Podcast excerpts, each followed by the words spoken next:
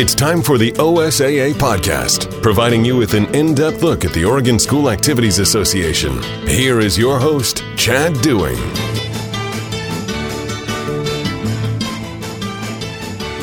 Hey, what's going on, my friends? This is the OSAA Today podcast. I am Chad Doing, and of course, joining me, the executive director of the OSAA, it's Peter Weber. Peter, Good afternoon. I appreciate your time, buddy. Hey, thanks, Chad. Good to talk with you as always. Well, we got great news, and this has been a long time coming. But hey, how about the start of fall sports?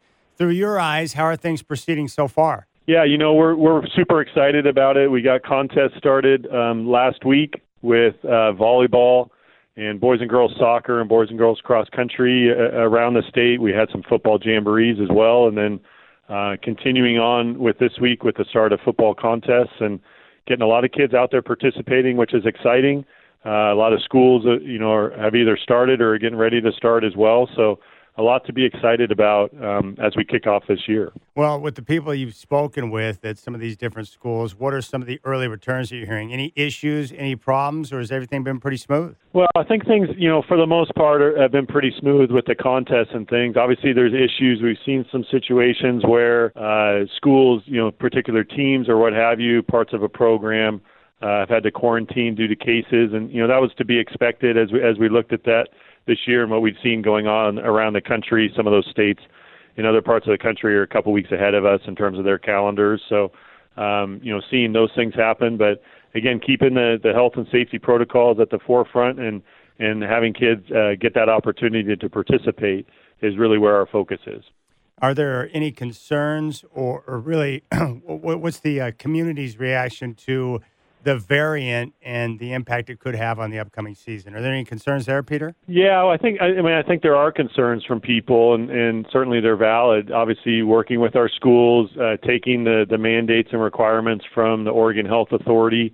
You know, have come out with some some new guidance in the past couple of weeks uh, specific to uh, masks uh, and the requirements around that, making sure that we're getting that information to our schools uh, so that they can be prepared to put those events on again with that focus of you know allowing the kids to participate and you know doing whatever we can in order to make that happen. And with the requirements from from OHA uh, again students participating you know it, it, on the court in volleyball the you know the 12 kids playing there the the kids on the football field participating in the game during play uh, soccer as well uh, you know those kids do not they're not required to wear masks uh, per the OHA mandate uh, when they come off and they're on the sideline or on the bench, they're going to need to wear masks.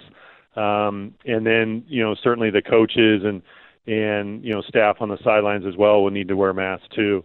As for spectators, the requirement is is to wear masks. Um, you know, certainly indoors and then outdoors, uh, a mask requirement um, unless people are able to maintain that that six feet of physical distance. So, working with our schools to to have that information, I think as we as we talk to people, um, talking to, to parents or talking to schools, the, the focus again remains on the kids are able to play.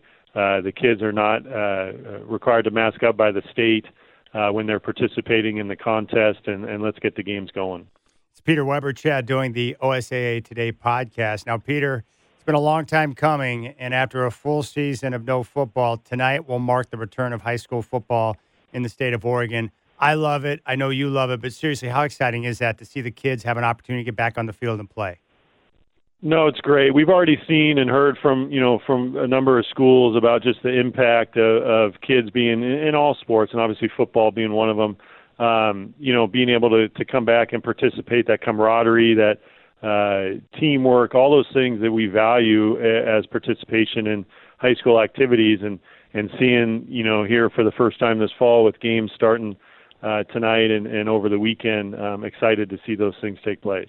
Yeah, it's exciting, and and you've talked about this at length over the last several months on this podcast. But for the kids to have an opportunity to get back on the practice field, to be active, to be around their coaches, their teammates, and to be a part of something like that, um, it's really hard to measure how important that is for all the students. It's awesome.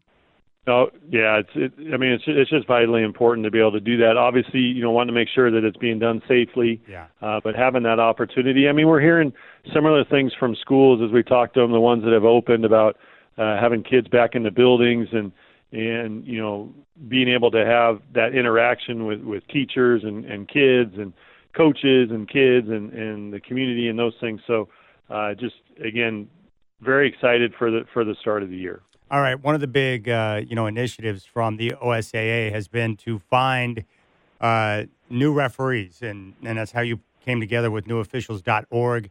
That's where people can go to register. How's that effort, you know, uh, coming along to find people to step up, uh, to volunteer, to be a ref? Uh, because there's so many different sports across the state that need help and also have a chance to earn a few extra bucks. Yeah, absolutely. And and again, we're still we're still needing officials uh, in all of our sports. Uh, we're continuing to push that message. We have seen uh, some people uh, as a result of those efforts, you know, come out and and register and get involved, which is great. Uh, but we need more.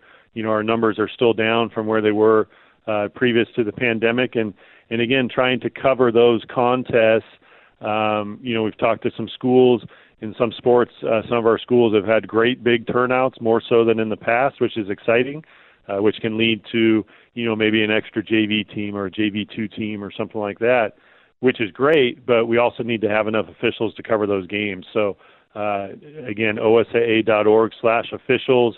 All kinds of information. People can get to the registration right there.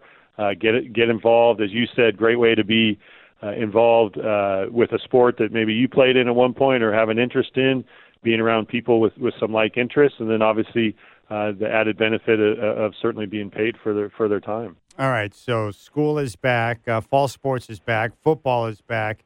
All great news. What's the next step for you guys at the OSA? What are you going to be looking at? Um, what's on the horizon? What are some other efforts you guys are putting forth?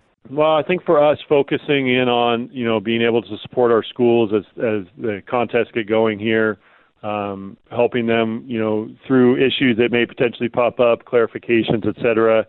Uh, we'll be meeting with our executive board coming up in September as well as we look ahead to uh, you know later in the fall with state championships and what if any adjustments need to be made to those depending on where things stand you know um, in terms of the Delta variant and everything else and and those types of things. So really just trying to to stay on top of that with our schools um, here as we get things rolling and, and into the meat of the fall season. After all the work that you've put in, and of course so many people across the state, how nice is it to have fall sports back? Well, again, it, it, it it's great. I mean, having a, the opportunity for the kids to participate uh, is just so important. Um, again, want to make sure that that uh, schools and, and fans and everybody were, were taking the necessary uh, uh, steps and, and being careful and, and keeping health and safety at the forefront. But the idea of kids being out there participating, having that opportunity um, is just outstanding. All right, Peter. Um, of course, if anyone else has any information, you can always uh, go to the website, osaa.org, uh, for all the latest. Peter, anything else you want to touch on before we bring this podcast to a close? No, I think we're good for now. Again, excited to get things rolling and look forward to talking with you again soon. All right. Great to have Friday night lights back. Peter, I appreciate your time. You and I will catch up in a couple of weeks and we'll continue to press forward. But very thankful to have fall sports back and the return of football. It's great. Thanks, Chad. Appreciate it.